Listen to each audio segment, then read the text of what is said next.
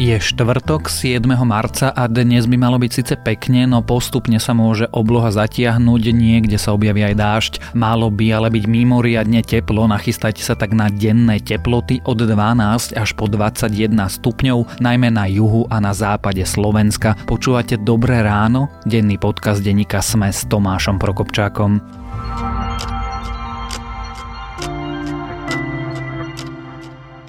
A začneme tradičným krátkým prehľadom správ.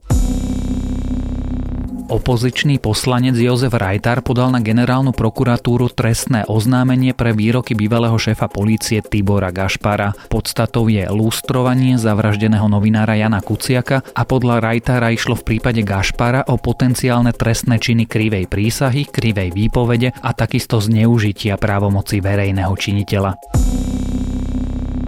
Igor Matovič má nový nápad, najnovšie chce ďalšie referendum. Takzvané hĺbkové referendum by malo obsahovať 17 otázok, ktoré podľa Olano trápia občanov. Na vyhlásenie referenda je potrebných 350 tisíc podpisov.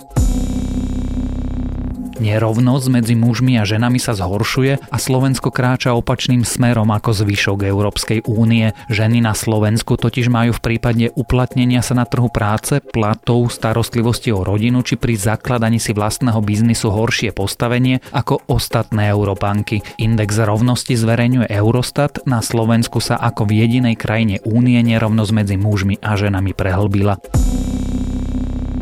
Veľvyslanectvo Rúska najnovšie oficiálne kritizuje Slovensko za názory štátneho tajomníka ministerstva obrany Roberta Ondrejčáka, ktoré zverejnil v denníku SME. Minister Lajčák pripravuje odpoveď a zdôrazňuje, že veľvyslanectvo prekročilo normy slušného správania nemá čo komentovať, kto u nás zastáva ústavné funkcie. OECD znovu zhoršila odhad rastu svetovej ekonomiky na tento aj na budúci rok. Dôvodom sú Brexit aj obchodné spory po celom svete. Výraznejšie si pohoršili napríklad Nemecko a Taliansko, teda krajiny, ktoré sú závislejšie od zahraničného obchodu. Viac takýchto správ nájdete na webe Denníka Sme.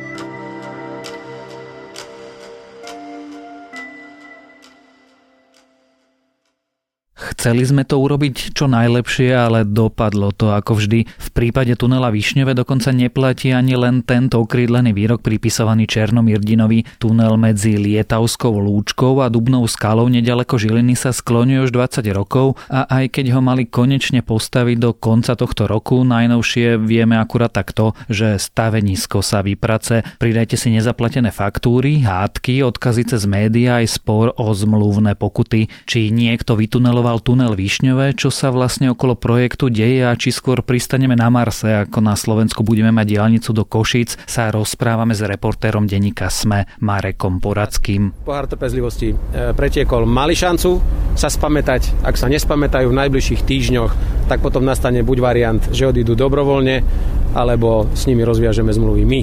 A vo februári budem očakávať od pána ministra e, a od Národnej diálničnej spoločnosti návrh ďalšieho postupu a som rád, že už teraz paralelne pripravujú varianty tohto riešenia. Marek, počuli sme premiéra Petra Pellegriniho, ako takto koncom roku 2018 hovoril o krokoch, ktoré správi vo februári. Teraz je marec, rozprávame sa o tuneli Višňové. Kde vlastne tunel Višňové? Tunel Višňové je na Slovensku rozostávaný, prerazený a nedokončený. Nachádza sa alebo je na severe Slovenska, ako si povedal na začiatku, že nedaleko Žiliny, pri obci Višňové. Prečo sme sa tam rozhodli stavať tunel? Prečo je tento tunel kľúčový alebo dôležitý? Tento tunel je dôležitý preto, pretože obchádza Bralo pod Strečnom, ktoré je každý piatok po obede až večer z Bratislavy do Košíc plné aut a v nedelu zase z Košic do Bratislavy rovnako plné aut, vznikajú tam zápchy, ľudia sa tam zdržiavajú v kolónach, čím sa cesta aj teda predražuje a štát sa teda rozhodol, že prerazí bralo pod Strečnom, aby tá cesta sa skrátila podľa odhadov alebo analýz výskumného stavu dopravného o 15 minút porovnaní s dneškom. Navyše, tam každú chvíľu padajú na tú cestu skaly, niektorý úsek je uzavretý, čo ešte vlastne posilňuje tie problémy, ktoré v tom úseku sa vyskytujú každú chvíľu. No, tá cesta je celá komplikovaná, pretože dnes to funguje tak, že na jednej strane máš dva pruhy, na jednej jeden pruh. Ak, nedaj Bože, vznikne nejaká dopravná nehoda, tak je tam veľký problém. V Lani alebo pred Lani zase bol problém s padaním skál, čím sa vlastne tá celá cesta uzavrela a vznikali niekoľko kilometrové obchádzky, čím sa opätovne tá cesta predražovala a spomaľovala. A zase robilo to problémy aj okolitým obciam, cez ktoré to išlo. Ide nám o to, aby sa ten ďalničný úsek sa dostával. Robíme všetko preto a hľadáme najlepšiu formu. Takto minister dopravy Arpad Eršek rozprával v januári ten tunel by mal nahradiť kritický úsek cesty. Ten tunel staviame 20 rokov. Áno, 21 už.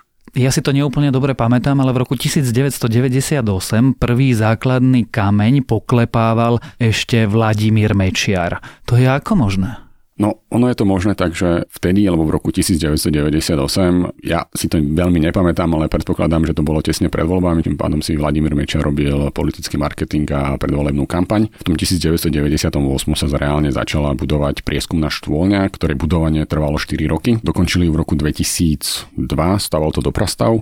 No a následne druhá Zorindová vláda môj odhad je, že nemala na to peniaze, tak e, výstavbu tunela odložila o ďalších 5 rokov na rok 2007, no ani vtedy sa to nezačalo stavať. Druhý základný kameň klepal v roku 2010 e, Robert Fico a jeho prvá vláda, ktorá chcela úseky v okolí Žiliny stavať cez PPP projekty. No ani vtedy sa to nezačalo stávať, keďže po voľbách, ako vieme, nastúpila vláda Ivety Radičovej, ktorá teda tie projekty označila za predražené a následne zmluvy, ktoré boli vtedy podpísané, vypršali. A boli predražené? Boli predražené na úsek od Martina po Prešov. Niektorí analytici hovoria, že práve tie úseky v okolí Žiliny, keďže tam stavbári dali asi tretinovú zľavu, sa mali pustiť do výstavby. Mm-hmm čo by v podstate znamenalo, že už 4 roky sme mohli cez tunel Višňové jazdiť a tieto problémy sme dnes nemuseli riešiť ani v tomto podcaste. To sme ešte stále iba v roku 2010. Teraz urobme skok do roku 2014 a deje sa čo? Deje sa to, že podpisuje sa zmluva. Ďalšia zmluva. Áno, e, medzi štátom a konzorciom okolo talianskej firmy Saliny Predžilov a dúhov Miroslava Remetu. Ja by som ešte povedal k tomu, že vlastne kým sme sa dostali k tomu roku 2014 a podpisu tej zmluvy, tak ešte predtým je zhruba 2,5 roka, ktorý trval vôbec súťaž, kým sme sa teda k podpisu zmluve dostali.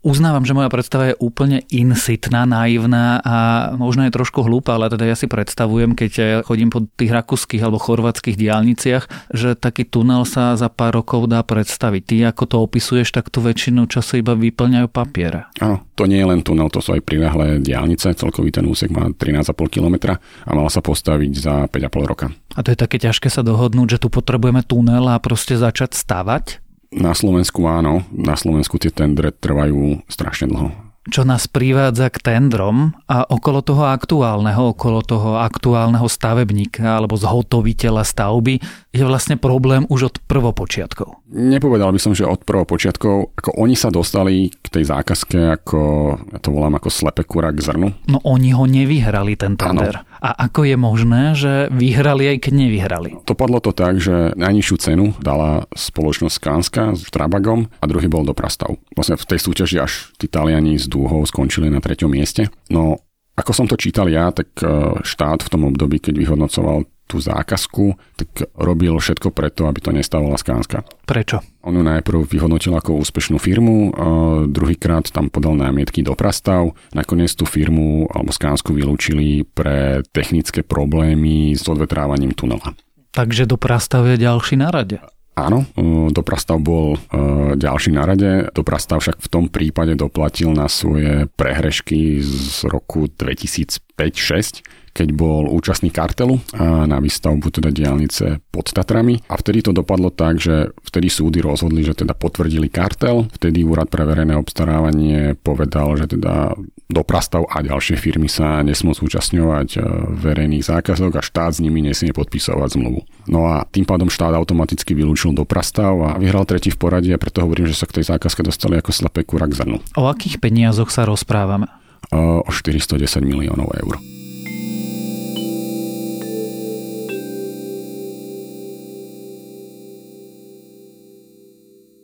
S týmto konzorciom sa spája meno, povedzme, že kontroverzného podnikateľa Miroslava Remetu.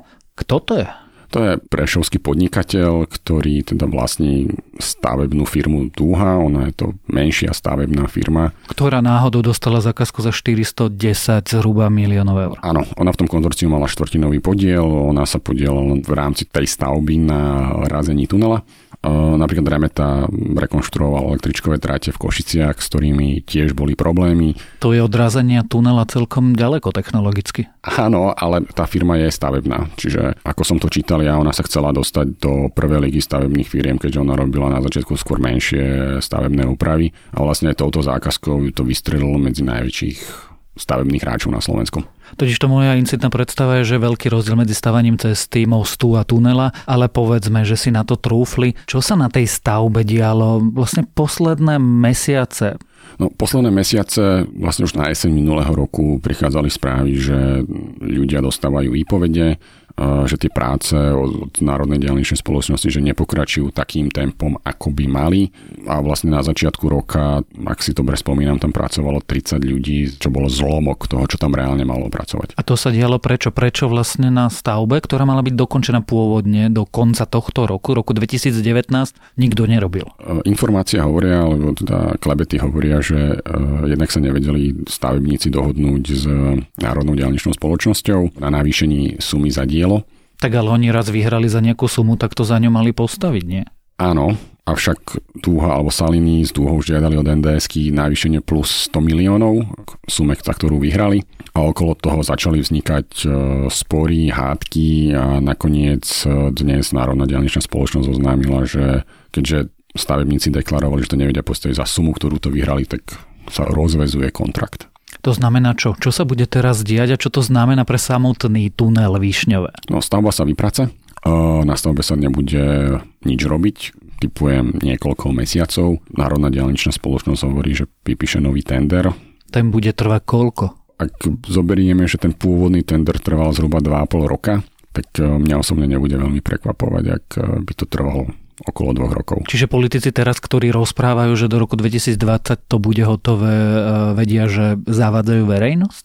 23 to má byť hotové. Nie nevyhnutne, ale skúsenosti hovoria, že do roku 2023 to nemusí byť hotové a ja osobne tomu veľmi neverím. Čiže teraz to bude prázdna, opustená stavba, kde sa bude robiť nový tender, ktorý možno niekto vyhrá a dúfame, že ho nebudú tí protikandidáti napádať na súde a potom sa možno začne stavať? Potom sa začne dostavovať to, čo ešte nie je dokončené. Vlastne na tom tuneli sa má e, dokončiť odborne je to, že sekundárne ostenie, inými slovami, že majú sa tam vybudovať tie omietky na tuneli, ktorý vidíš, a majú sa tam dokončiť e, vlastne vozovka, bude sa tam dávať e, elektroinštalácia, rôzne informačné systémy a budú sa dokončovať tie priahle cesty, ktoré ťa privedú do toho tunela a následne ťa odvedú ďalej. Čiže tvoj odhad je, že kedy by to mohlo byť hotové?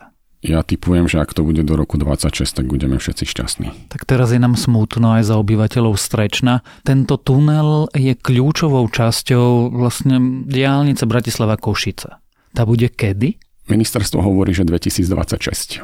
Teda počka si na ten tunel. Nie, akože tam ešte na celom tom úseku je ešte jeden problémový úsek nedaleko Ružomberka medzi Turánmi a Hubovou, ktorý ešte nemá ani stavebné povolenie a ktorý sa vlastne ešte ani nezačal stavať. A teraz sa spýtam tú vlastne smutnú vtipnú poznámku zo začiatku. Elon Musk hovorí, že na Marse pristaneme okolo roku 2023. To bude skôr? No ak Elon Musk hovorí, že na Marse pristaneme v roku 2023, tak áno tak eh, snáď to tak nebude. Elon Musk tiež nie je úplne človek, ktorému veríme všetko, čo povie. Budeme pracovať s rokom 2026, snáď dovtedy dokončia a nielen diálnicu do Košic, ale najmä tunel Višňové. O ňom, o tom, ako sa stával, nestával, stával, nestával, momentálne znovu zase nestavia, sme sa rozprávali s reportérom denníka SME Marekom Poradským.